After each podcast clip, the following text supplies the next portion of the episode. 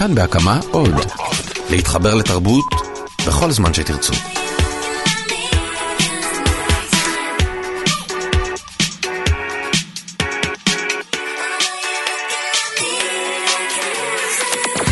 מאחר שנשים חכמות, שדעתן אני מעריכה, מסוגלות לעוף על העונה החדשה של גרלס, אני חשה כמעט בגידה לטעון שנשבר לי מהנה ושותפותיה. לא מעניין אותי אם הן מתיחות את האמת בפרצוף. אני כנראה בשלב שבו כמה שקרים טובים נחשבים אצלי לנימוס ראוי.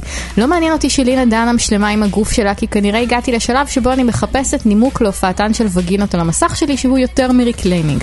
ואין לי כוח לרווקות עם עודף זמן לעשות שטויות. תמצאו עבודה כבר, נודניקיות. את המילים האלה כתבה לי נוי בר גפן. היי! היי. מה נראה לך? כן, אה? אה? שזה בערך להגיד אני בת 55, דודה מאוד כבדה, אבל אה, תשמעי, שבועיים אחרי זה, אה, כשהופיע פרק 3, חזרתי בי. אה, ואמרתי, אוקיי, אולי הפרק הראשון ביאס לי נורא, וגם כל העונה החמישית, אבל אנחנו מתקדמים מפה, אנחנו מתקדמים מפה למקום שבו אני כבר לא מרגישה שאני עובדת כדי לצפות בסדרה הזאת. כי בכל זאת אני מרגישה איזושהי מחויבות כן לצפות בה גם כשהיא בלתי נסבלת, והיא בלתי נסבלת בהרבה מאוד מקומות. ובסדר, אנחנו במקום טוב, הנה ואני לא חברות, אבל אנחנו בשלום שלום והכל בסדר. יופי, התנצלות מתקבלת. ארבעה פרקים נשארו לעונה האחרונה של גרלס אי פעם, אנחנו על הפרק השישי בעונה שש, מתחיל.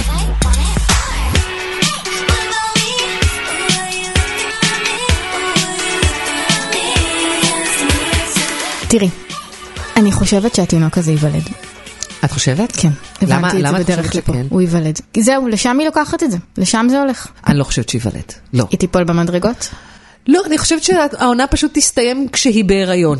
אה, ולא יהיה לנו את ה... אוקיי, ומה קרה אחר כך, ואז גם נשאר פתח לעשות סרט. אז, אז התינוק הזה הוא, הוא מכשיר עלילתי הוא מכשיר עלילתי מעולה.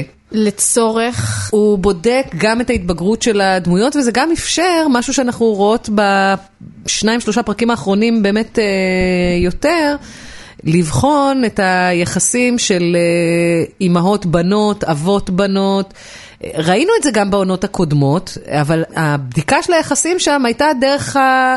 קטעים המגניבים של בני 20, אוי אימא עושה בושות, אוי אבא פתאום נהיה הומו. אה, לא, אימא של מרני כזאת רעש, איזה כן, מביך, הם לא כן. מבינים אותי, I'm the voice of a generation, בלה בלה בלה בלה בלה בלה. ועכשיו זה נהיה השיט האמיתי, כאילו, האם ההורים שלי יתמכו בי במשימה הכי משמעותית, הכי קשה שתהיה לי בחיים? להיות הורה זה באמת הדבר הכי קשה שיש. אבל פה כאילו יש באמת הזדמנות לבחון את היחסי הורים-ילדים בצורה קצת יותר מעמיקה, ואפילו מעוררת אמפתיה. אני בפרק הקודם ממש חשתי אמפתיה להנה המסכנה. שזה פתאום חזר, נכון? כאילו אחרי מלא זמן שלא היה. נכון, כן, לא היה. לא היה, מה זה לא היה? כן. ברמה של עונות לא היה לי אמפתיה כאילו כלפי פתאום היא עומדת. מול מול המשימה הזאת, ואימא שלה כאילו... ואימא איננה, ואימא מתפיידת ומתפיידת בצורה נורא מביכה ונורא... שגורמת פתאום להנה להיות ההורה של האימא, ואז גם לבחון איזה סוג של אימא היא תהיה, ואז לקבל את הכאפה מאלייז'ה שהיא אה, לא תהיה אימא טובה. סימולציה טובה, אבל לא. זו כאילו, הייתה נראה סימולציה לי, יפה. כאילו יש לך ילדים, אז באמת הכל עליך, אין... כן. כאילו... אתה אתה המנכ"ל ואחרון הפועלים. וזו הייתה בחינה מעניינת. אני חושבת די כמו שאלייז'ה אמר לה, שהיא תהיה אימא איומה.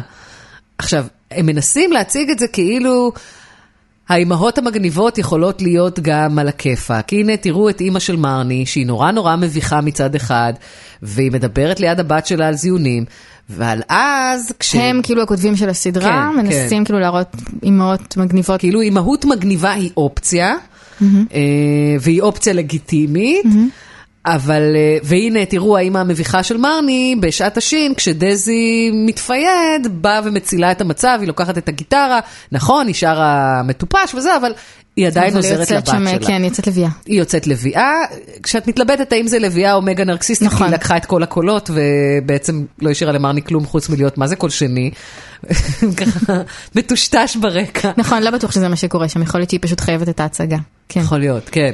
אבל, אבל כן, רואים בפרק הזה נורא יפה איך זה ממש מטיס אותה, כאילו, אם, אם את כל התחרות שם, מי, מי יצליח להתבגר בסוף ולהיות כן. בן אדם, זה פשוט מטיס אותה כמה רמות מעל נכון. כולם. יש שם כאילו את השרשרת של האנשים שצועקים אחד על השני שהם תינוקות, מרני ודזי, ומסטול עוד פעם, וג'סה ואדם, ו- והיא כאילו כל הפרק עם מבט של כאילו, fuck this shit. כן. אני עפה מפה. אני ב-level אחר לגמרי של לא, בעיות אני, עכשיו. אני לא שומעת בכלל על מה אתם מדברים. אני, נכון. זה יפה כי לא ידעתי אם זה יקרה, וזה קורה ממש ממש בסוף באיזה דרך מואצת על ידי ההיריון הזה ככה נורא מהר. שאין לנו בעצם עד עכשיו הנמקה בכלל למה היא שומרת אותו. וזה גם מעלה שאלות, כאילו אפשר גם בזה לחפור קצת. כי, כי למה, כאילו אם בכל זאת סדרה פמיניסטית על אישה צעירה שמציבה מודל אחר, אה, למה בס- בסוף כל הוויה דולורצה הזאת של ההתבגרות צריכה להיגמר בשאלה האם להפוך לאימא או לא. כי זו בסוף השאלה. אנחנו לא יכולות להרשות לעצמנו להיות מאוכזבות מזה שמתעסקים פה בלהיות אימא כן או לא. זו הייתה ונשארה, בטח בעולם המודרני, השאלה. הצומת של החיים, שהחיים באמת מתחלקים ללפני ואחרי. גם אם אנחנו לא רוצות לחשוב על זה ככה כי זה נורא קלישאה. אבל הקלישאה הזו היא פשוט אמת שנאמרה יותר מדי פעמים, אבל זו עדיין אמת. זה נפלא ונורא בו זמנית, זה, זה חוויה מרגשת והכי גדולה שיש מצד אחד, ומצד שני יש המון קקי בסיפור הזה. במטאפורי זה ופיזי פשוט כאחד. נפלא ונורא, אין איך לצאת מזה. אתה רוצה כל הזמן שמישהו יגיד לך נפלא או נורא? תנו לי את האמת, אני אעשה מה שתגידו. לא, זה גם וגם. זה גם וגם, אין, אין באמת אה, דרך שלא לשאת את ההפכים האלה, זה זה, זה זה. זה נפלא ונורא. זה אין שינה, אבל גם אין יותר אה, את הקטע הזה של לקום בבוקר ולא לדעת בשביל מה קמתי. אין את זה יותר. יש משמעות. זאת אומרת, המשמעות נכפית עלייך. את קמה בבוקר כי יש ילד. את קמה בבוקר כי צריך להחזיק ילד, כי צריך לטפל בו, כי צריך לגדל אותו, בין אם את אוהבת אותו ובין אם הוא עושה מחייך גיהנום, ככה או ככה. זה הסיפור. שיהיה כן. בהצלחה להנה. בדרך לשם קורה לה דבר מופלא.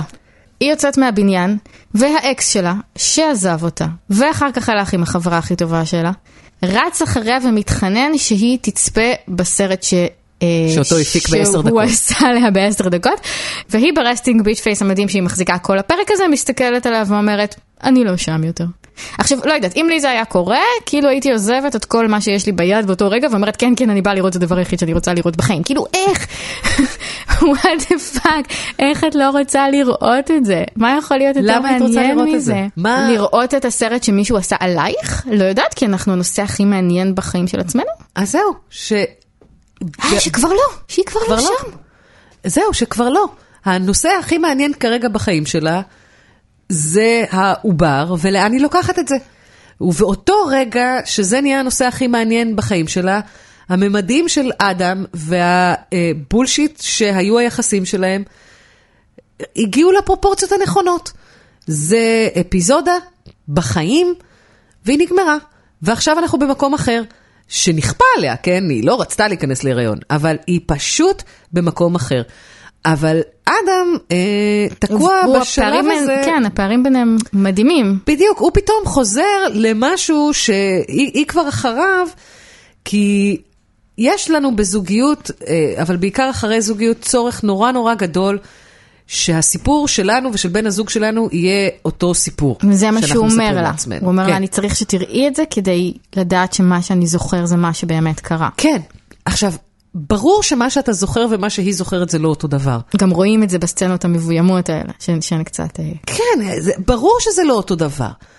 אבל אנחנו בעידן שבו לה, להציף את הדברים, לדבר על הדברים, כלומר כל הזמן לחלוב מהזיכרון שלנו את מה שחווינו. ולדבר אותו שוב ושוב ושוב ושוב, כשאנחנו מעצבים את הזיכרון הזה כל פעם מחדש כשאנחנו מדברים עליו, וכאילו אנחנו עושים את זה כאקט תרפי, זה הבונטון. ואני מתעבת את הגישה הזאת. זה לא נכון, זה לא תרפי לדבר על זה. אז מה, להדחיק? זה לא עוזר, כן, כן. מכניסים לקופסה, מכניסים לתוך הזיכרון, שולחים את זה אחורה וממשיכים קדימה. זה מקובל לומר שזה לא בריא. זה נורא בריא. זה מנגנון הגנה. זה הדבר הכי בריא שאפשר לעשות במצבים מסוימים. אני זה לא... יום שוב, אחד אני לא- יבוא ככה ויתפוס אותך. אה, כן, בדיוק, המפלצת הזאת תתעורר. תראי, אני לא מדברת על זה בהקשרים של חוויות אה, טראומטיות, שבאמת צריך לעבד אותן כן. אה, וזה. אני מדברת על זה על היומיום שלנו, על... על ב, ב, לכולנו היו רומנים כושלים, לכולנו היו מערכות יחסים מצלקות ברמה כזו או אחרת. הצורך הבלתי פוסק הזה להציף את זה, לעבד את זה ולהיות נעולים על אותו נרטיב כאילו אי אפשר אחרת, זו חרדה של אנשים שלא נאלצו לחוות את זה אחרת. ואני מאוד מבינה את החרדה הזו. אני היום לא סובלת אותה כי... את יודעת מה, אולי אני אפילו מקנאה בזה שיש אנשים שיש להם את החרדה הזו, כי אני לא יכולה להרגיש אותה יותר. למה? אה, כי כשבן הזוג שלי עבר אירוע מוחי ונכנס לקומה והתעורר מהקומה, אה, הוא לא זכר יותר את, את היחסים שלנו, הוא לא זכר יותר שום דבר כמעט של הוא השנים לא זכר האחרונות. אותך? הוא לא זכר אותי, הוא זכר שהוא אוהב אותי, אבל הוא לא זכר שום דבר לגביי. שום דבר מהסיפורים? הוא כאילו, לא יודע בת כמה? אני, הוא לא יודע איפה הכרנו, הוא לא יודע מה חווינו, הוא, לא, הוא רואה שאני בהיריון, הוא לא יודע שזה ממנו. יואו. הוא לא יודע שום דבר על היחסים שלנו. בשלב הזה הוא גם בקושי ידע לדבר, אבל uh, בסדר, uh, על זה, את זה למדנו עם הזמן. Uh, הוא לא יודע שום דבר. ועכשיו את בעצם נמצאת במצב שבו הזיכרון של הזוגיות שלכם, של כל מה שהיה, שהוא זיכרון נפלא. זאת אומרת, זה דווקא זיכרון שאת מאוד מעוניינת כן. בו. הוא זיכרון נורא נורא יפה. רק את מחזיקה בו. אין יותר עוד מישהו לדסקס איתו את זה, לפתור איתו את הנקודות הלא פתורות, לשחזר ביחד בכיף את הרגעים היפים של איך ההתחלה. הכרנו ואיך התאהבנו וכל זה? כן, אפילו אחרי שהילד נולד, אתה זוכר שפעם היינו יוצאים, אתה זוכר שזה... לא, אין לא את זה זוכר. יותר. לא, הוא לא זוכר, הוא לא זוכר. עכשיו, הוא, את יודעת, סיפרנו לו, אני סיפרתי לו אה, את היחסים שלנו מההתחלה, אבל באיזשהו שלב הפסקתי לעשות את זה. עכשיו הוא כאילו יודע, יודע מה היינו, והוא מספר את זה כאילו הוא זוכר את זה, כי זה מה שנקרא לשתול זיכרונות כן, אצל אנשים, כאילו זה למה לא אפשרי. בעצם, למה לא לעשות את זה? למה לא לקחת את התפקיד של מי שתשתיל בחזרה את הזיכרונות האלה ו- ותחיה אותם? כי זה לא הזיכרון שלו יותר, כי זה שלי. כי אני מספרת לו את הסיפור שלי, אני לא מספרת לו יותר את הסיפור שלנו. הסיפור שלנו קיים אך ורק כל עוד שנינו זוכרים אותו. הוא לא קיים ברגע שרק אני זוכרת אותו. מכאן ואילך זה הסיפור שלי, של הזוגיות שלנו. ואי אפשר, אה, אי אפשר ללכת אחורה. ברגע שהזיכרון נגמר, אני יכולה לעשות אחד משניים. או אה, באמת לשבת ולשתול לו את הזיכרון ולהתבחן ביני לביני למה הוא לא זוכר, למה הוא לא זוכר, שזה עשיתי בהתחלה, כי אין, את יודעת, זה הפתרון שאת כן. מכירה. או לוותר ולהגיד שזה היה זיכרון נורא יפה, זה היה סיפור נורא יפה, אבל אי אפשר, הסיפור הזה נגמר. ועכשיו את צריכה לייצר סיפור חדש. וכדי לייצר סיפור חדש, את צריכה, קצת כמו להעביר מגנט על uh, מחשב, את צריכה למצוא את הדרך להעביר איזשהו מגנט ענק על המוח שלך, ש... ולמחוק את זה. שמוחק את זה, כן. ולא לחזור לשם יותר. לא איך לחזור, עושים כזה דבר? בכוח. ממש בכוח. אבל את זוכרת, אם עכשיו אני אשאל אותך, את זוכרת. בוודאי שאני זוכרת. תראי, אבל אני לא אשב לחשוב על זה. אני לא אסתכל על תמונות, אני לא אה, אדבר על זה איתו, אני לא אדבר על זה אפילו עם חברים שלנו. אני פשוט מסרבת לחזור ולהיזכר. לא רק בזה, בהרבה דברים נאלצתי לעשות את זה, אבל זה אפשרי, ואת יודעת מה? הדחקה עובדת. זה רעיון מצוין, זה קונספט פנטסטי. מצב כזה, כמו שאני חוויתי, כאילו בהחלט יכול היה להביא אותי לאיזושהי גרסה של פוסט-טראומה. אני מסרבת לא ללכת עם ציר הזמן. ציר הזמן אומר קדימה. הוא לא אומר אחורה, הוא אומר קדימה. אתה כל הזמן יכול להתחיל מחדש, אבל אתה לא יכול... ולהתנהג כאילו זה לא קרה? תראי, להסתובב מה זה- בעולם כאילו זה לא קרה, בלי לדבר על זה, בלי לזרוק על זה בשיחות. כן, בלי- כן, כן, כן, באיזשהו מקום, כן. וזה להס- נותן כוח. זה לא שזה נותן כוח, זה מאפשר לא לאבד כוח. זאת אומרת, הרי את במצב שבו את עלולה מאוד מאוד בקלות לאבד כוח. את צריכה לשמור כוח, כי ההתמודדות היא לא פשוטה. ואי אפשר לשמור כוח כשאתה עסוק במה איבדתי. והרי להיזכר, זה להיזכר בעצם במה איבדתי. אי אפשר. אתה חייב להמשיך קדימה. עכשיו, אני לא אומרת שזה אפשרי בכל מצב, יש זיכרונות שכדי לאבד אותם ו- וצריך לאבד אותם, אז צריך להציף וצריך לספר. אבל התובנה שההצפה הזו היא לפעמים קצת כמו ביוב שעולה על גדותיו ואתה עכשיו צריך לנקז אותו, יש לי את זה עוד מלפני, רק שמלפני זה היה כזה לא מעובד, לא, לא הייתי צריכה להכריח את עצמי לחשוב ככה. עכשיו אני צריכה להכריח את עצמי לחשוב ככה, ואני מכריחה את עצמי וזה עובד. לי זה עובד. יכול להיות שיש אנשים שלא, שיש אנשים שירגישו יותר טוב אם הם יטחנו את זה, ואולי אפילו עם אנשי מקצוע, ובסדר, אני לא אומרת שזה לא אופציה. אבל אנחנו נמצאים בתרבות שבה דורשים ממך כן. לחפור. אני זוכרת שפעם אה, צפיתי בעונה השנייה של Crazy Ex-Girlfriend, ובאותו זמן קראתי את... אה, אוי, זו סדרה נהדרת. כיפית ממש. ממש. עכשיו שם כאילו הגיבורה שמתאבססת על האקס שלה, היא כאילו הכי פתט. נכון. זה הכי מגוחך. נכון. ובאותו זמן קראתי ספר נורא רציני של הסופרת הניגרית צ'יממנדה נגוזי אדיצ'יה. זוכת פרסים, זה ספר על... מה קורה לניגרים באמריקה ופערי גזע מאוד מאוד רציני, ועדיין סיפור המסגרת של הספר היה איך היא במשך 13 שנה חושבת על האקס שלה מהתיכון, ואיך בסוף היא חוזרת אליו. ואז אמרתי, אוקיי, אז זה בני אדם, כאילו. טוב, איך להפוך לבן אדם מבוגר לפי גרלס? אה, ניסיתי לחשוב מה אפשר להוציא מהפרק הזה שאפשר אשכרה ללמוד ממנו משהו. אני אפילו לא, לא סגורה לגמרי על מה, מה נכון ללמוד מזה. יש את, הקטע, את השיחה של הנה וג'סה, אה, שהנה פשוט נפרדת ממנה. ג'סה אומרת לה, אז מה, אז עכשיו נמצא איזה דרך שבה לא ניפגש ולא נדבר יותר אף פעם? והנה אומרת לה, כן. כן. ואני ניסיתי לחשוב מה דעתי היום לגבי הדבר הזה של לחתוך החוצה אנשים מהחיים שלך. זה כאילו משהו שכשאתה עושה אותו אתה חושב שזה דבר נורא בוגר לעשות. ממרחק כמה שנים הוא נראה מאוד ילדותי. תלוי על מה חתכת אותם, היא חותכת כן, אותה על סיבה די כן. נכונה. אני חושבת שפשוט בישראל זה לא כל כך עובד, כאילו הם תמיד, הם תמיד יחזרו, כל, כל מי שאני חתכתי מהחיים שלי תמיד תמיד כאילו בסוף גר שני רחובות לידי כאילו ונהיה חבר של החברים שלי ולכן השאירו פתח לחזרה, זה יוצר סיטואציות נורא מביכות. היא אומרת שם על אה, ג'סה, בעצם אף פעם לא היינו חברות, באמת. שזה נכון. שזה נכון, זאת אומרת, אה, אה, בשל... ואני חושבת שזה גם באמת החיתוך האמיתי. כי לו היא הייתה אומרת לג'סה, תשמעי, אני לא יכולה להיות חברה שלך אחרי מה שעשית לי עם האדם וזה, אז הייתי אומרת, אוקיי, עברו כמה שנים, היחסים הרי עם האדם התפרקו, זה די ברור לנו משני הפרקים האחרונים שהוא וג'סה זה לא הולך להישאר, אה, ואז הם יחזרו אחרי כמה שנים להיות חברות. אבל החיתוך באמת, ה- ה- שאת מבינה שזה הפיינל קאט של, אה, של הנה, זה שהיא אומרת לה, אבל אנחנו לא באמת היינו חברות אף פעם. שום דבר ביחסים האלה לא מאפיין חברות. נכון. ואז את מבינה שזה לא רק אדם, זה איזושהי נפילת אסימון שלה, שאלה יחסים איומים. אבל הכותרת, החברה הכי טובה שלי, או החברה שלי מהקולג', מחזיקה את הדבר הזה בחיים. כן. מה את יכולה ל... גם תשימי לב שג'סה נזרקת פעמיים בתוך שני, שניים שלושה בסדר, פרקים. מגיע לה, גם שושנה זורקת אותה וגם... אה, אין לי. בעיה עם זה. מה את אה, יכולה לחלץ מכאן? מה, אפשר ללמוד ממה שקורה פה? לעשות הפלה. אה, זה המסר שלי מה- מהעונה הזאת, לעשות הפלה, זה בסדר, זה... כי תינוקות זה לא קטע חמוד, זה לא אקססוריז שמעיד שהתבגרת. זה...